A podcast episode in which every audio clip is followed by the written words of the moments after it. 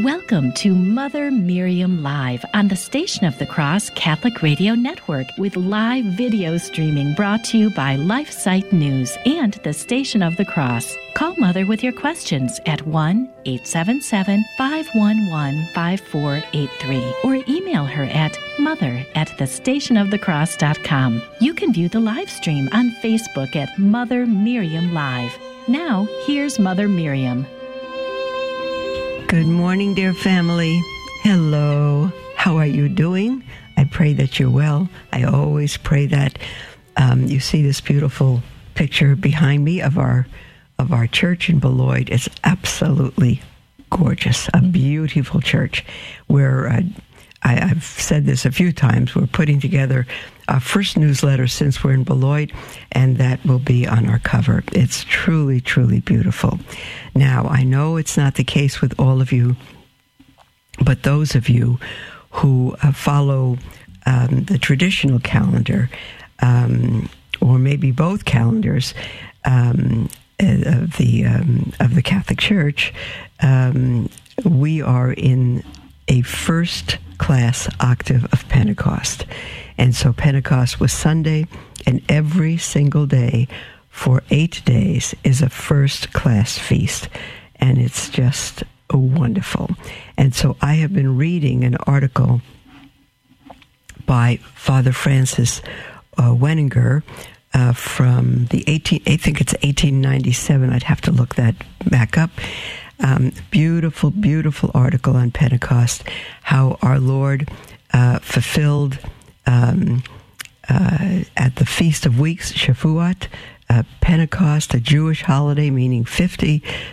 It was seven weeks and one day, 50, which is what Pentecost means after the Passover, um, that they had Shavuot, the Feast of Weeks and the wheat harvest, and all the young men needed to be in Jerusalem. It was also um, the anniversary of the giving of the law on Mount Sinai, Simchas Torah, Torah meaning law, Simchas rejoicing, rejoicing over the law, and um, and it is when um, it, be, it was considered on Mount Sinai the birthday of Judaism. So on the birthday of Judaism, on the Jewish feast of Pentecost, or that's in Greek and Hebrew, Shavuot, um, God poured out his Spirit on the thousands of Jews in Jerusalem, speaking all different languages and dialects from their area of the Mediterranean. And the Holy Spirit was poured out on the Blessed Mother and the disciples in the upper room with visible tongues of fire, and they went out and began to preach, particularly Peter, Acts chapter 2, his magnificent speech to all those people. And even though they spoke different languages, everyone heard Peter and the disciples in their own language. And the the gift of the Holy Spirit was poured out on them with all the seven gifts in full. And um, so we have been reading uh, what those gifts are, which you know from Isaiah chapter 11, and every confirmation, um, those gifts are studied and talked about and poured out on the people who are confirmed. Um, and then Father Francis went on to explain what would be the fruit in the lives of those who have been confirmed. Um, and I'll back up, uh, let me just see. Uh, I'll back up one paragraph from where we were yesterday. Um, he says, But beloved Christians, uh, and the reason I, I, mentioned this yesterday is I've recently been to two confirmations, um, both by bishops of their diocese, and half the young people confirmed were dressed, they were half naked uh, in their dress, short skirts up to their thighs, or tight clothes, or it was just awful to see that, to see young people dressed like that, or people of any age dressed like that. Their expressions, their makeup, their jewelry um, had no witness to their faith whatsoever. And I think there's just a handful of those people who may have really believed and understood what confirmation was about and wanted to be confirmed. Um, the faith has to be taught, dear ones. And parents, it's up to you to teach your children, not to a CCD teacher.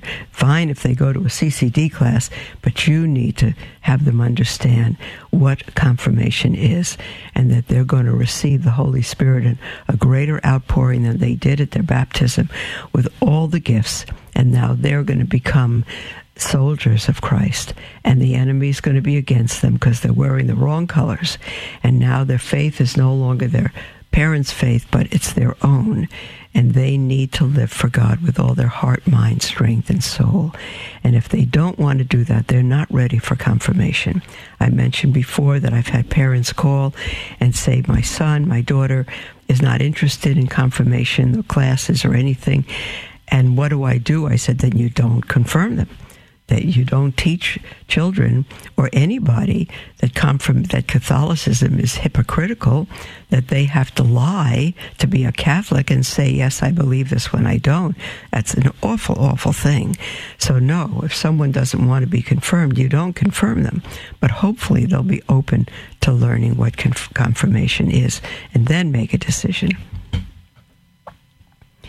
Um, Father Francis says, But beloved Christians, when every portion of the heart is engrossed by self, there can be no thought of faithful perseverance amid the storms and temptations of life. What weighty and all powerful motives should, should on this glorious day, the birthday of our holy church, that's Pentecost, of course, inspire us to assemble in spirit with the mother of Jesus and the holy apostles and disciples of the Lord as they awaited the descent of the divine Spirit. From the very depths of our hearts, let us cry out, Come, Holy Ghost, replenish our hearts with thy love, that its ardent fire may animate our souls. Banish therefrom all aversion to prayer, and that spirit of the world which seeks our ruin. Banish from our hearts all unrest, faint heartedness, forgetfulness of the truths of faith, above all, of the four last things which await us death, judgment, heaven, and hell. Cast from our hearts the spirit of self love and lead us through thy sevenfold gifts to love to love God above all, and in Him all whom He has created for Himself, and so confirm these dispositions in our hearts, that we may become and remain Thy living temples, satisfied through Thy love for all eternity. Amen. And then he quotes our Lord himself, who says, For the prince of this world cometh, and in me, that is, in Jesus, he hath not anything. Father goes on to say, The church of God, the kingdom of light, celebrates today on Pentecost the feast of her establishment on earth, of her birthday, for the blessing and benefit of the human race. Although, my dear brethren, all mankind have been since the day of creation universally called to honor God, to love and serve Him. The day of creation. Um, excuse me, I'm, I'm repeating that. Since the day of creation, universe, universally called to honor God, to love and serve Him, and He has vouchsafed to them messengers to lead them to the way of salvation. There is, on the other hand, a kingdom of darkness which opposes the kingdom of light with all its powers.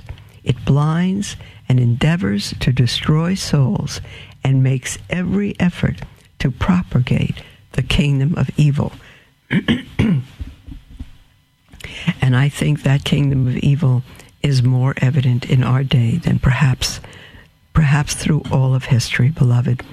Father Francis writes, the prince of the realm of light um, is the ruler of the region of darkness. I'm sorry, the prince of the realm of light is Christ. The ruler of the realm of darkness is Satan. The latter, Satan, is fittingly styled by the fathers the ape of God. I know I read this yesterday. I'm sorry, we're just going to review a little bit here.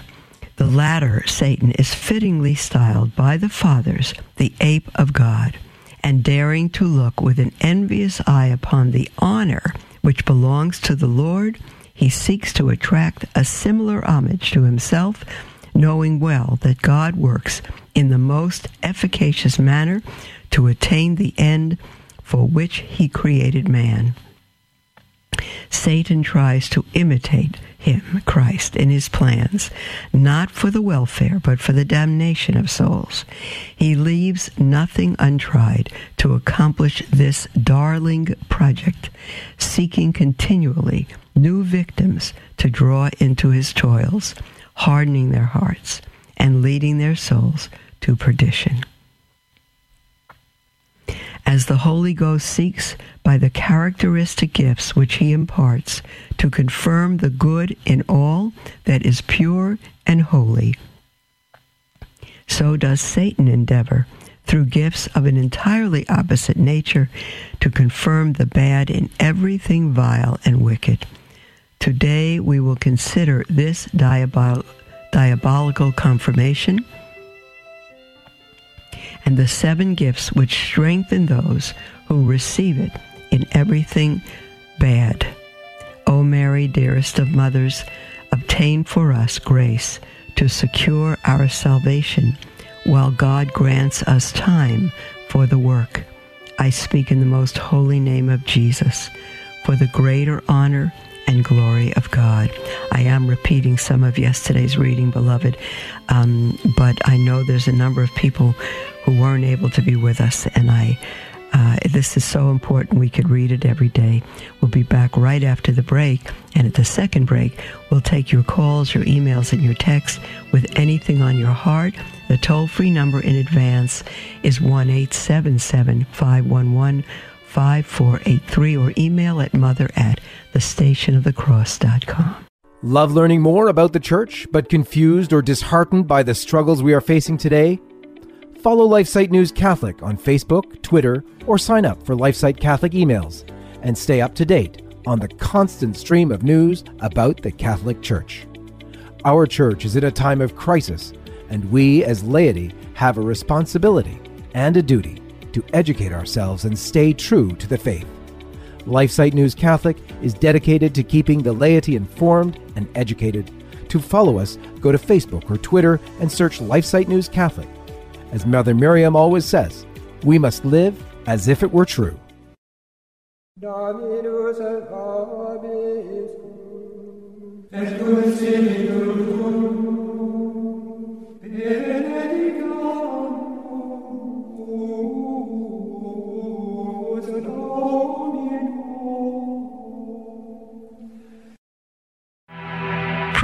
deliverance. Almighty God and Father, we beg thee through the intercession and help of the archangels Saint Michael, Raphael, and Gabriel for the deliverance of our brothers and sisters who are enslaved by the evil one from anxiety, sadness, and obsessions. We implore thee, deliver us, O Lord. From hatred, fornication, and envy. We implore thee, deliver us, O Lord. From thoughts of jealousy, rage, and death. We implore thee, deliver us, O Lord. From every thought of suicide and abortion. We implore thee, deliver us, O Lord. From every form of sinful sexuality. We implore thee, deliver us, O Lord. From every division in our family and every harmful friendship. We implore thee, deliver us, O Lord. From every sort of spell, malefice, witchcraft, and every form of the occult. We implore thee, deliver us, O Lord. Thou who said, Peace I leave with you, my peace I give unto you, grant that through the intercession of the Virgin Mary, we may be liberated from every demonic influence and enjoy thy peace always. In the name of Christ our Lord. Amen. Welcome to Mother Miriam Live on the Station of the Cross Catholic Radio Network with live video streaming brought to you by LifeSite News and the Station of the Cross. Call Mother with your questions at 1 877 511 5483 or email her at mother at thestationofthecross.com. Welcome back, beloved, to Mother Miriam Live. Um, this is our, um, let me see, our next 15 minutes. We're going to continue reading our, um, our article from Pentecost. And then at the second break, we'll, after the second break, we'll take your calls, your emails, and your, um, and your text. Maybe I'll break in right now and mention to you that um, next week, all of next week, I will be at uh, and giving a talk at the Sacred Liturgy Conference in Spokane, Washington. I'm trying to bring it up on my computer so I can give you all the information because there's still time to register if anyone's in that area wants to fly out. Um, uh, there, there's still time to register for it. Uh, a host of wonderful speakers, and the theme is the incarnation. Um, my talk is on Mary, Mother of the Incarnation. Um, I need to get the flyer to read it all to you. I'll, I'll try at the next break if I could bring it up again. But to begin with, it's Spokane, Washington, June 1st to the 4th. June 1st to June 4th. I'll be flying out on the um, um, 31st and coming back on the 5th. So the conference itself is Tuesday through Friday. And you're welcome to attend any part of it or all of it in Spokane, Washington. Um, and the hotels still have rooms, and um, it's an absolutely magnificent conference. And so next week, we're going to be uh, running an encore of a series I did on um, on gender. Um, uh, this awful situation we're facing today. And so we'll be doing encores all of next week.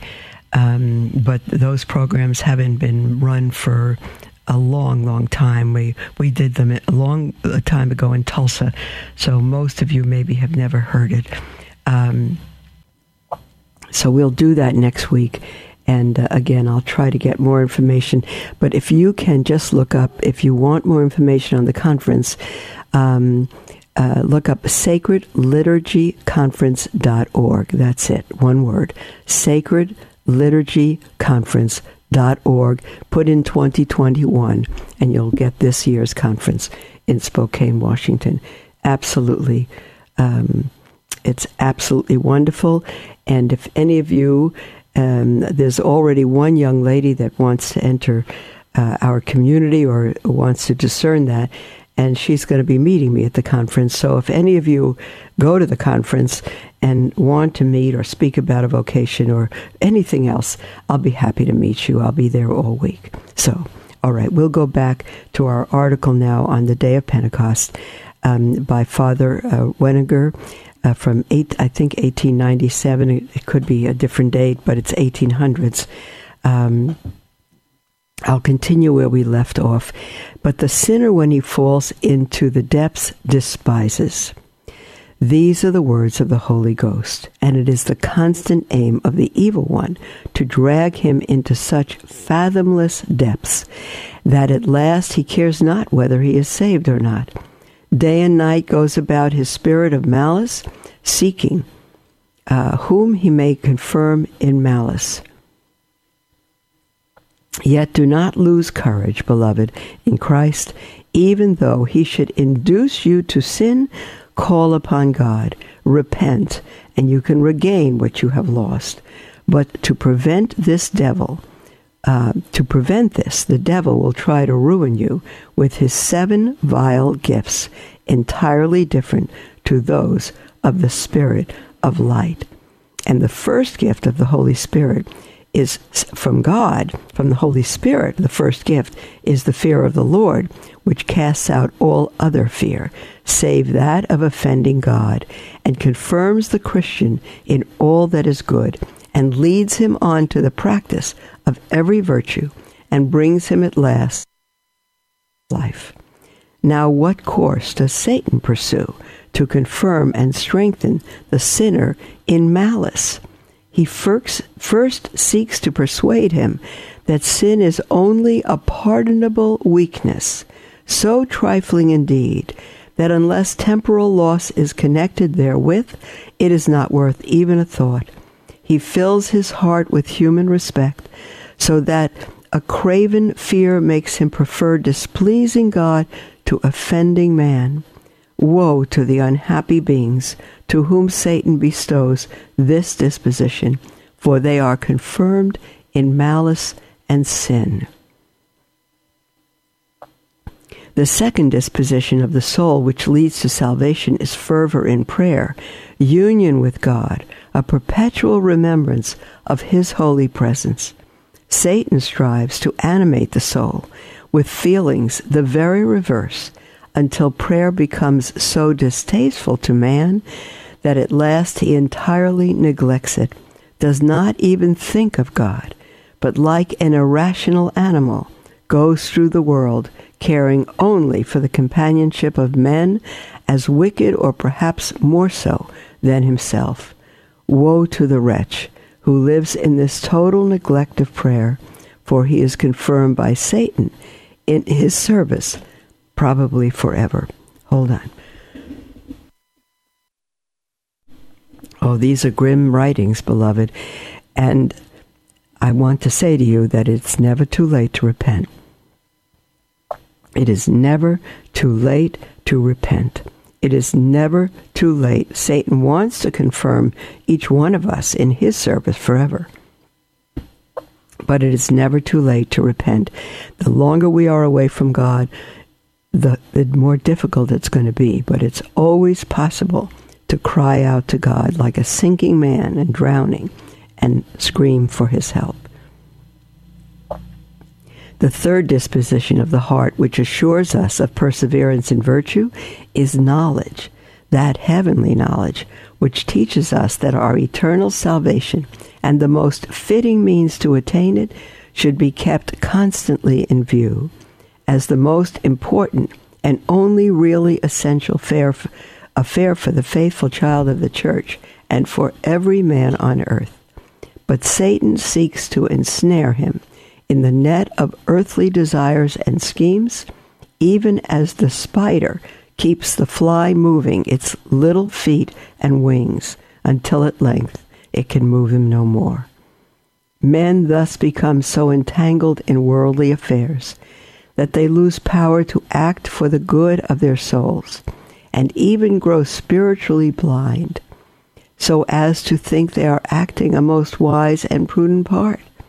Woe to that sinner who is thus entangled by Satan and held fast in the thraldom of temporal cares, for he will be dragged hither and thither at the will of this spirit of evil and prevented from using the heavenly means by which he might escape from the toils. The fourth gift of the Holy Ghost, to confirm and strengthen us in good, is counsel. It so disposes the soul that the recipient can discern how he can best labor, not only for his own salvation, but also for the welfare of others, advising them how to advance in the science of the saints. But Satan is a rebellious spirit whose delight it is to fish in troubled waters, if thereby he can de- deprive the sinner of the assistance of divine grace, thus rendering him confused and helpless, what more is needed to confirm him in sin? Think of Judas. When Satan took possession of him, of Judas, he knew no more what to do. And even on that day, when Jesus offered himself for the salvation of mankind, he gave way to the blackest despair.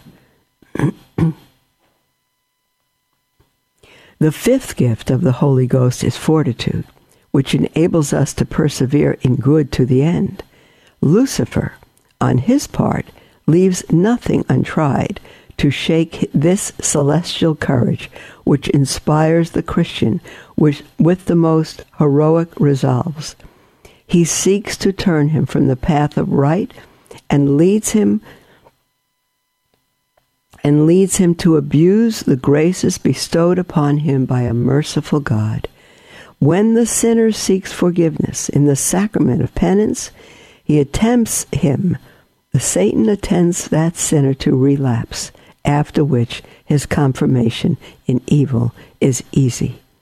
Alas, for the relapsing sinner who thinks he has no cause for fear,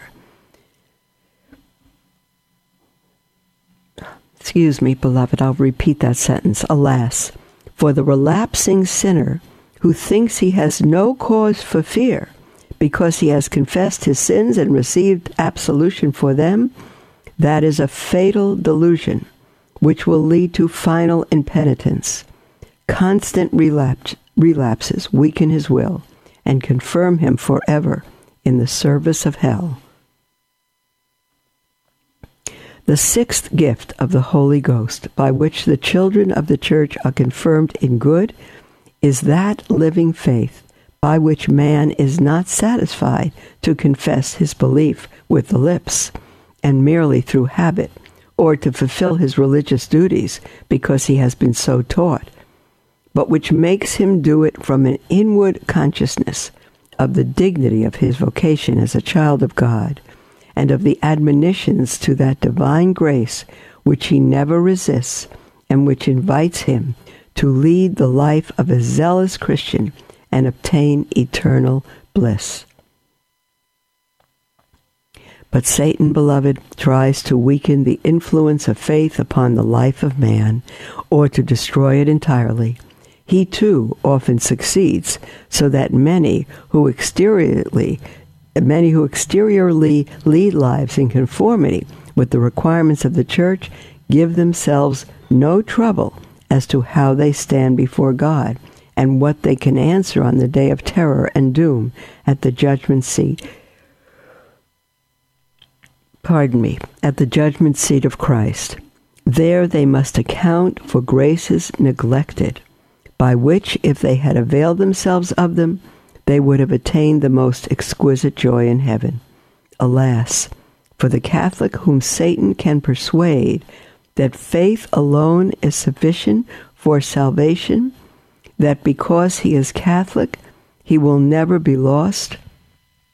He is confirmed by the spirit of darkness, whoever thinks those things.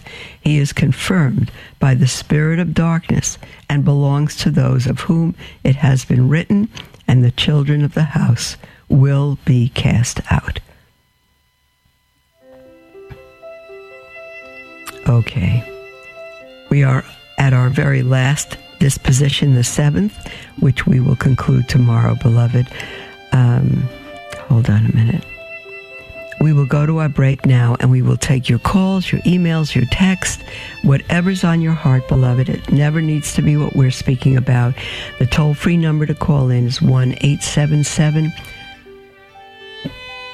1 877 511 5483. And we'll be right back. Don't go away.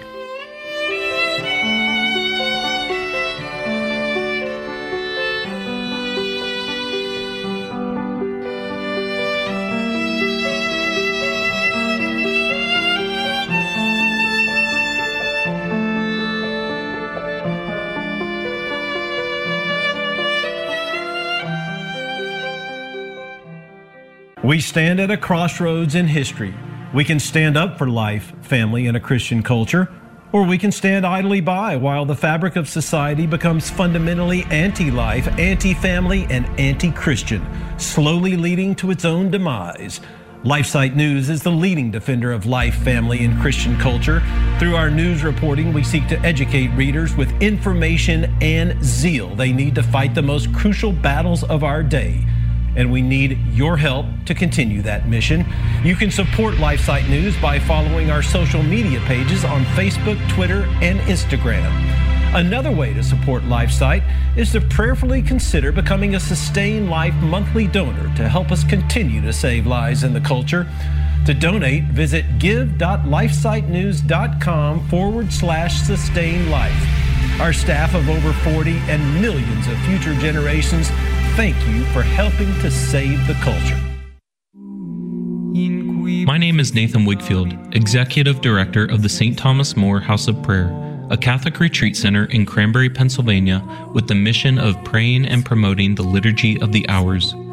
Our goal is to help people experience the Liturgy of the Hours and discover the prayer that will change their life. The Catholic Church teaches us that the Liturgy of the Hours is the prayer that Christ Himself, together with his body, addresses to the Father, and that its purpose is to sanctify each day in the whole range of human activity. That means every time we pray this prayer, our relationship with Christ is deepened.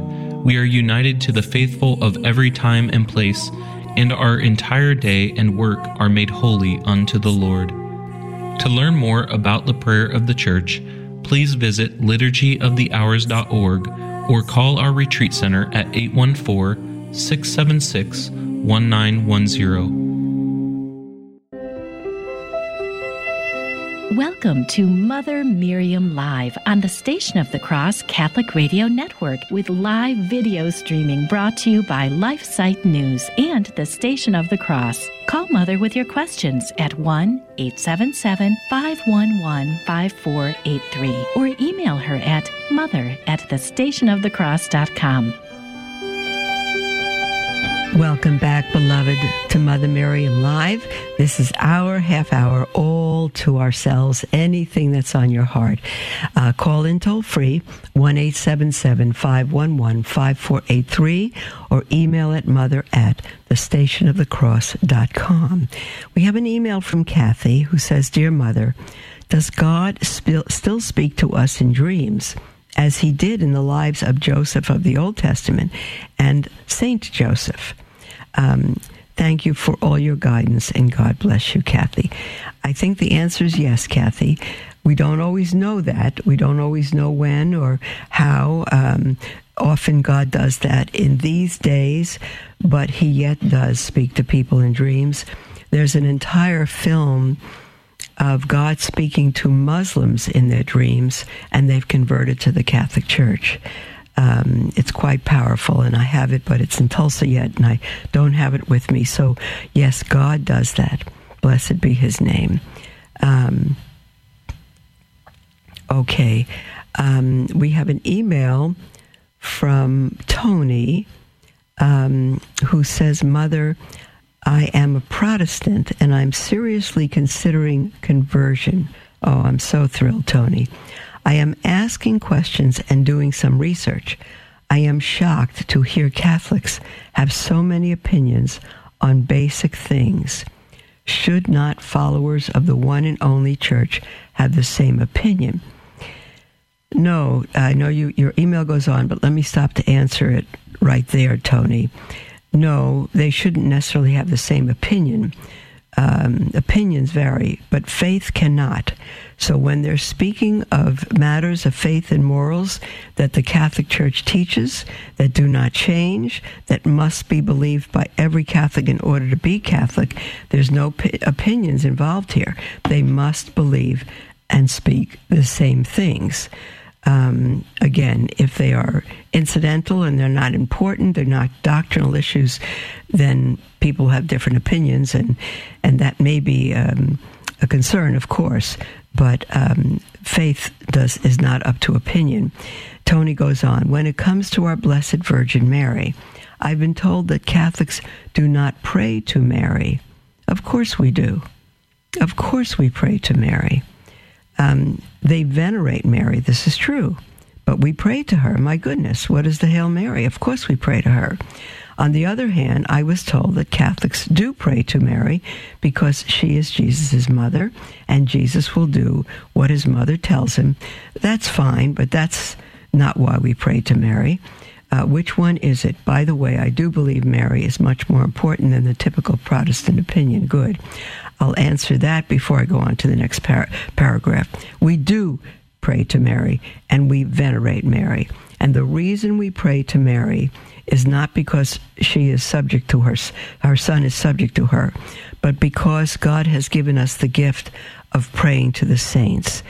Charles Wesley, who established the Methodist denomination, broke off from the Catholic Church, and he wrote the song "The Church's the Church, uh, the Church's apostrophe s possessive." The church's one foundation is Jesus Christ, her Lord.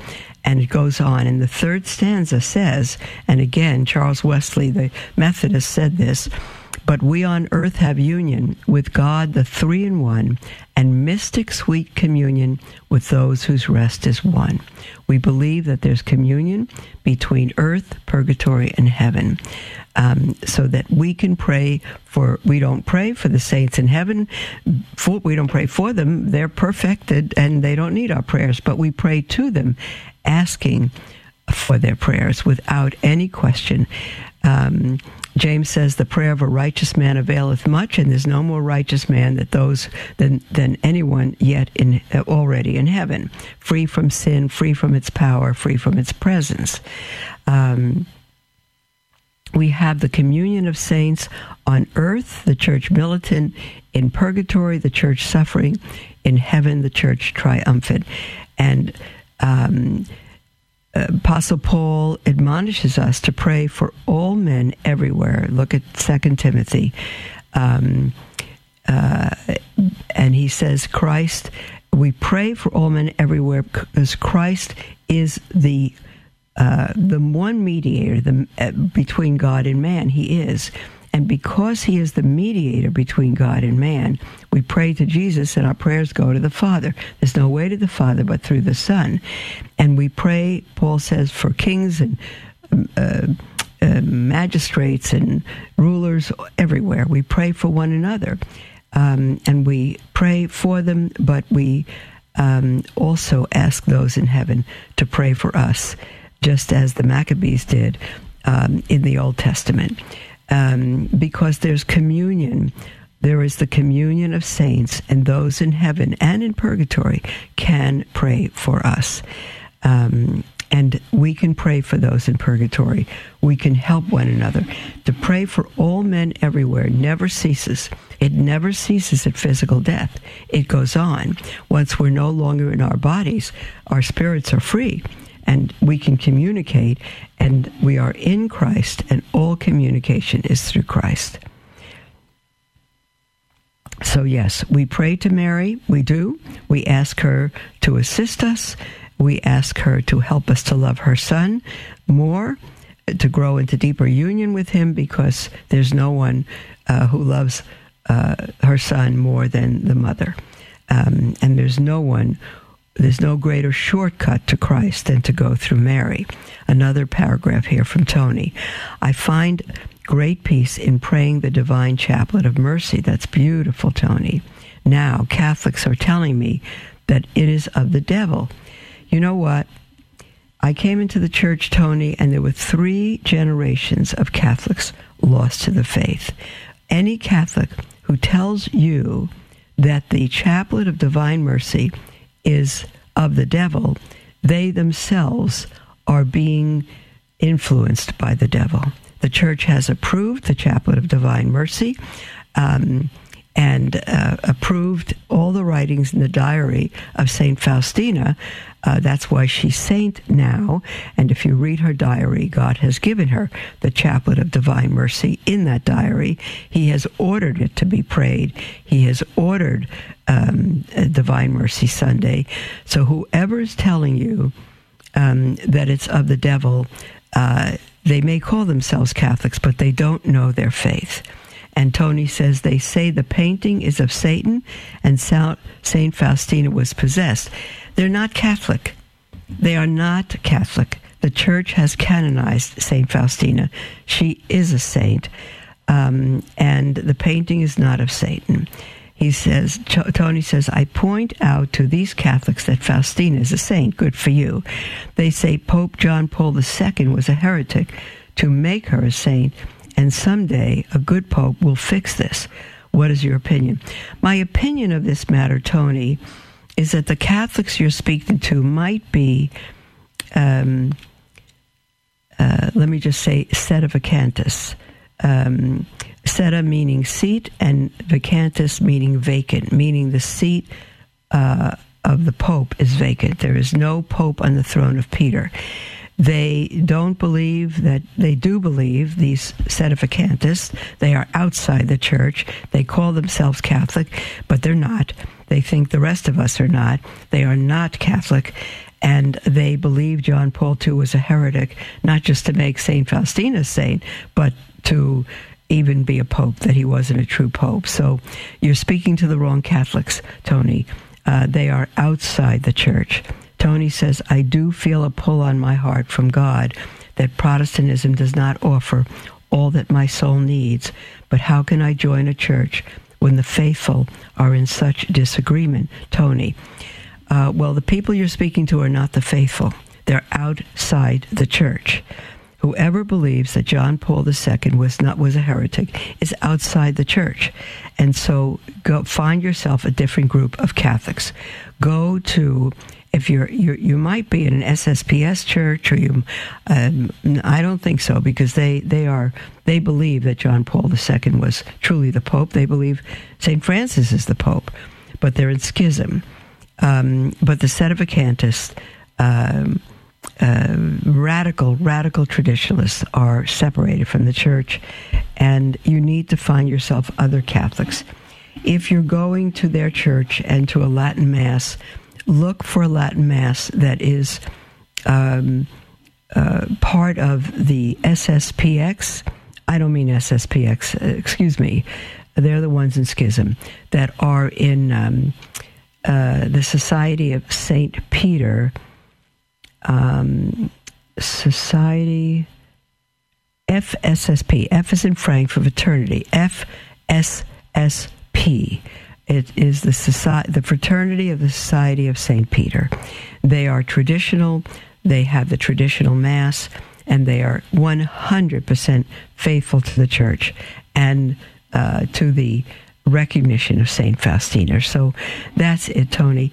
I would suggest you read a book um, called um, The Spirit of Catholicism by Karl Adam. The Spirit of Catholicism by Karl Adam.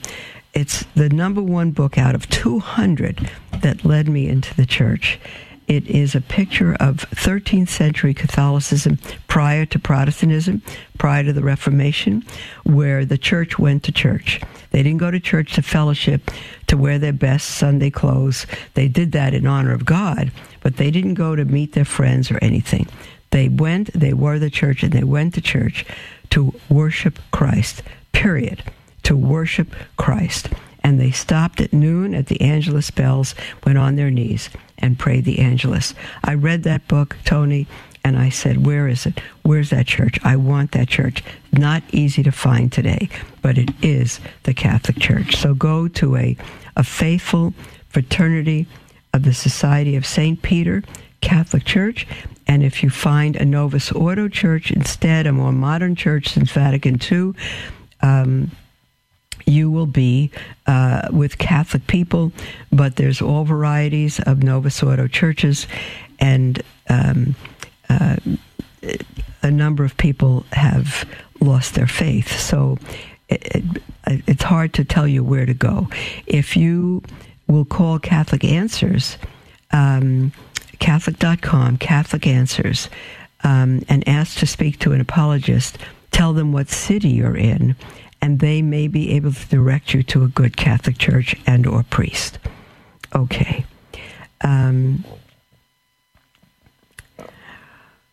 we have a text from someone who writes in anonymously and says, Dear Mother, are we allowed to attend a St. Pius X Mass? A local priest said we could. What do you say? Thank you and God bless you for your ministry. I say no. Um, and you'll find many beautiful SSPX churches. You will, but um, uh, uh, Cardinal Burke, uh, top canonist of the church, um, uh, says they are in schism, and I'm no one to judge. Uh, I can't judge what a canon lawyer can, and so there are many who think they're not in schism. Um, they, they they did come into schism and the excommunication was lifted by Pope Benedict on two of their uh, leaders, but not on the society itself. A little confusing, but they are in schism, and you, you may not go. If there is no Catholic church around of any kind that you can get to, the nearest Catholic church is three hours away, you can go and receive communion from an SSPX church, but it cannot become your regular home parish. Okay, there's the music for our last break, beloved. And we will be back right after the break and have about 10 to 15 minutes to take your calls, your emails, your texts with anything on your heart. Call in toll free 1 877 511 5483. We'll be right back.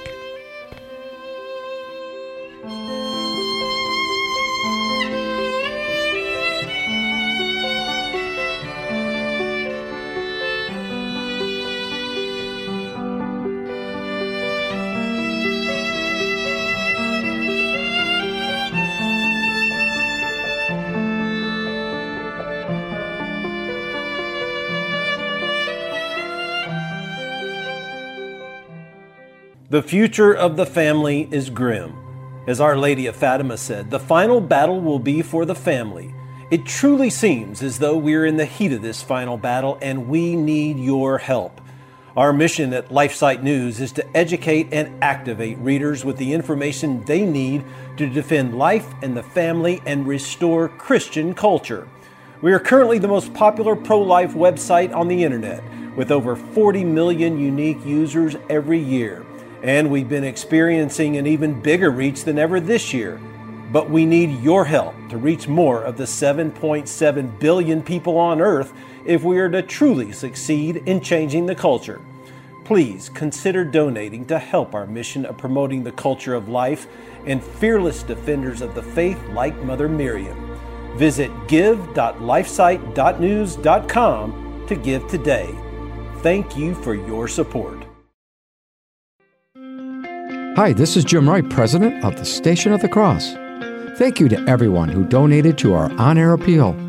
Because of your generosity, we are over 90% of our spring appeal goal. And if we reach our goal by the Feast of Corpus Christi on June 6th, a generous benefactor will give us an additional $20,000. If you were not able to support the on air appeal, please help us now and receive our great spring appeal gifts.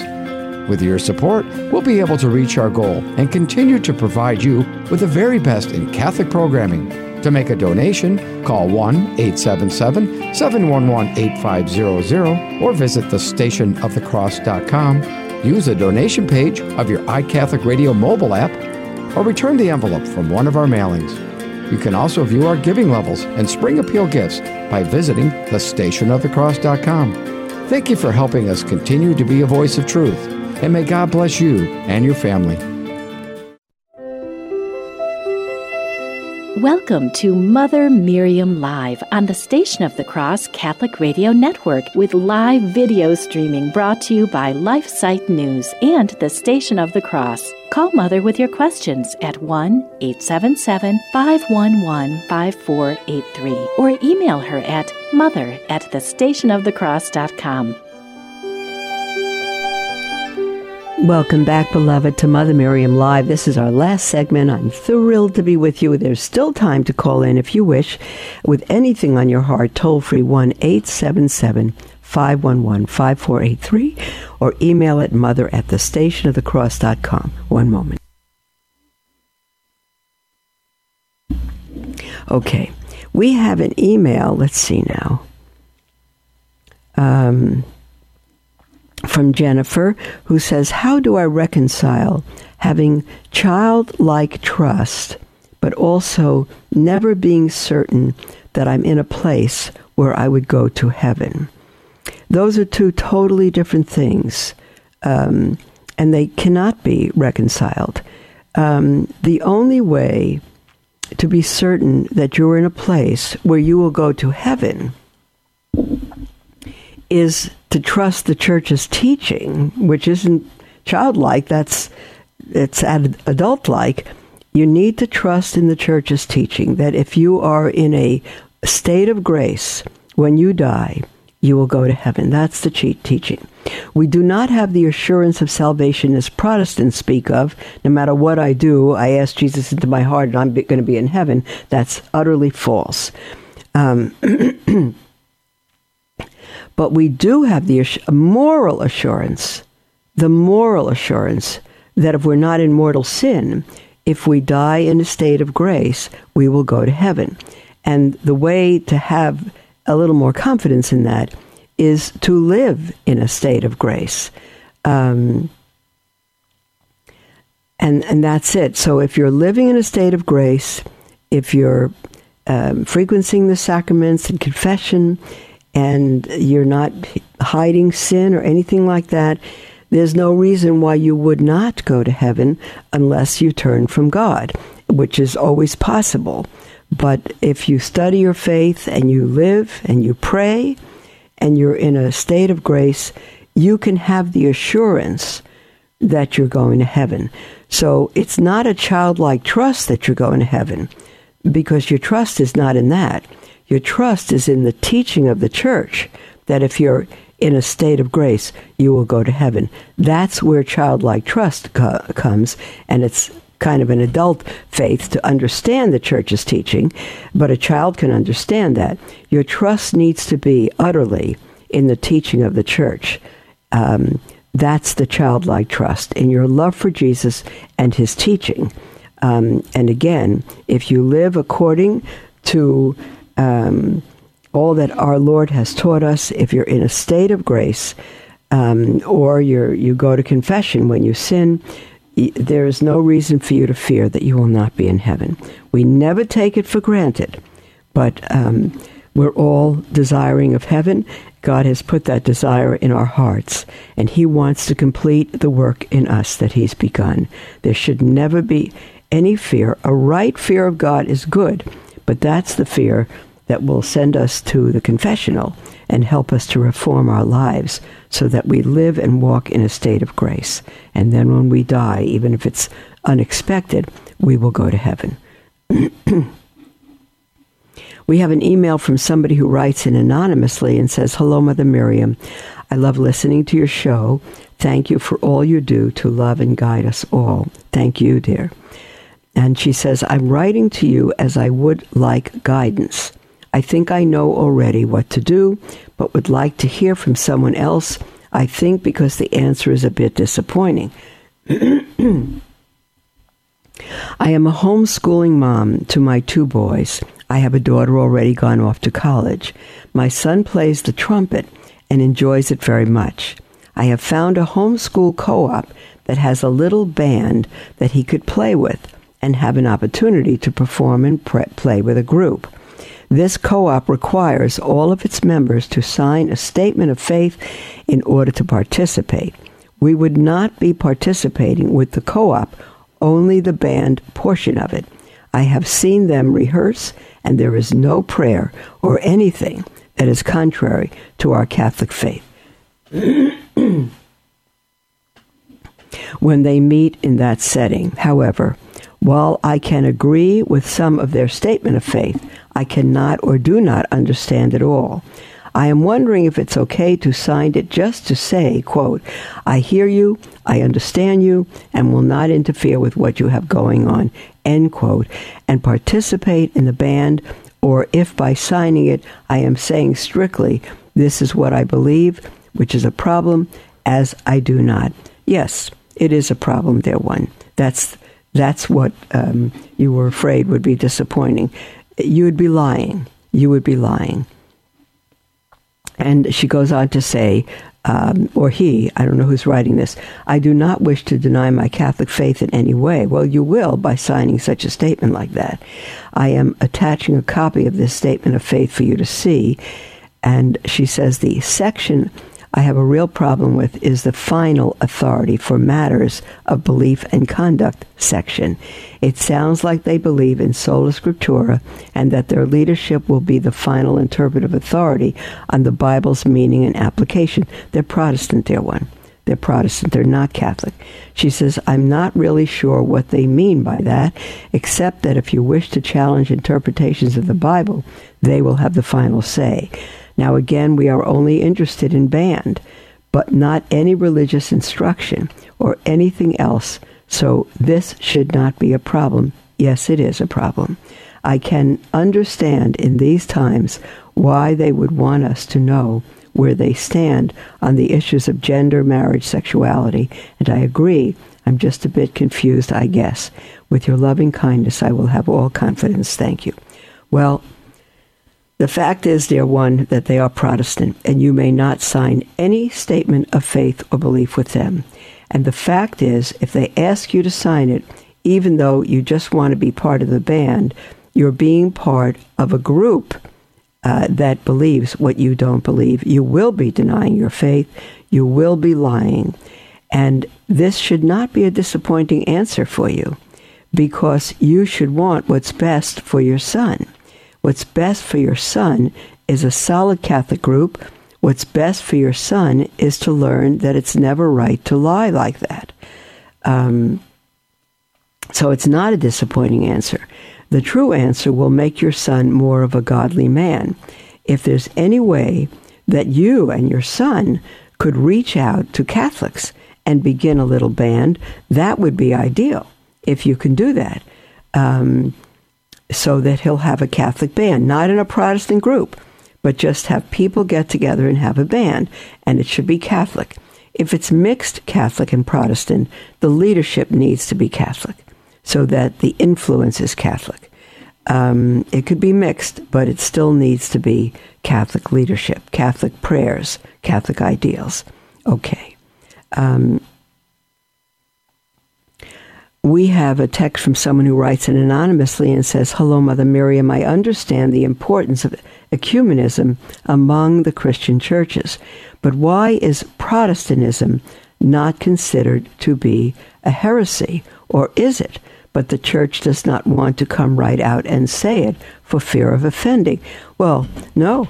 Uh, the church has come out and said it. It's heresy. There's no question uh, anyone who doesn't believe what is said in the Council of Trent, which was put together to um, counter the Reformation. Uh, the Council of Trent says, let him be anathema because it's a heresy. It is people today, uh, bishops, priests, uh, individuals who, who don't want to speak the truth because I'm okay, you're okay, and they don't want to offend. They think it's a form of evangelism, and it's not. It's a form of lying and showing non Catholics that we are not strong in our faith. We need to apologize. We need to compromise. Why would they want to join anything like that? Absolutely not. Um, Protestantism is a heresy. I was in it for 18 years, not knowing so. And I bless God for the Protestants who led me to Christ and the God who led me further to his church. We'll speak with you tomorrow.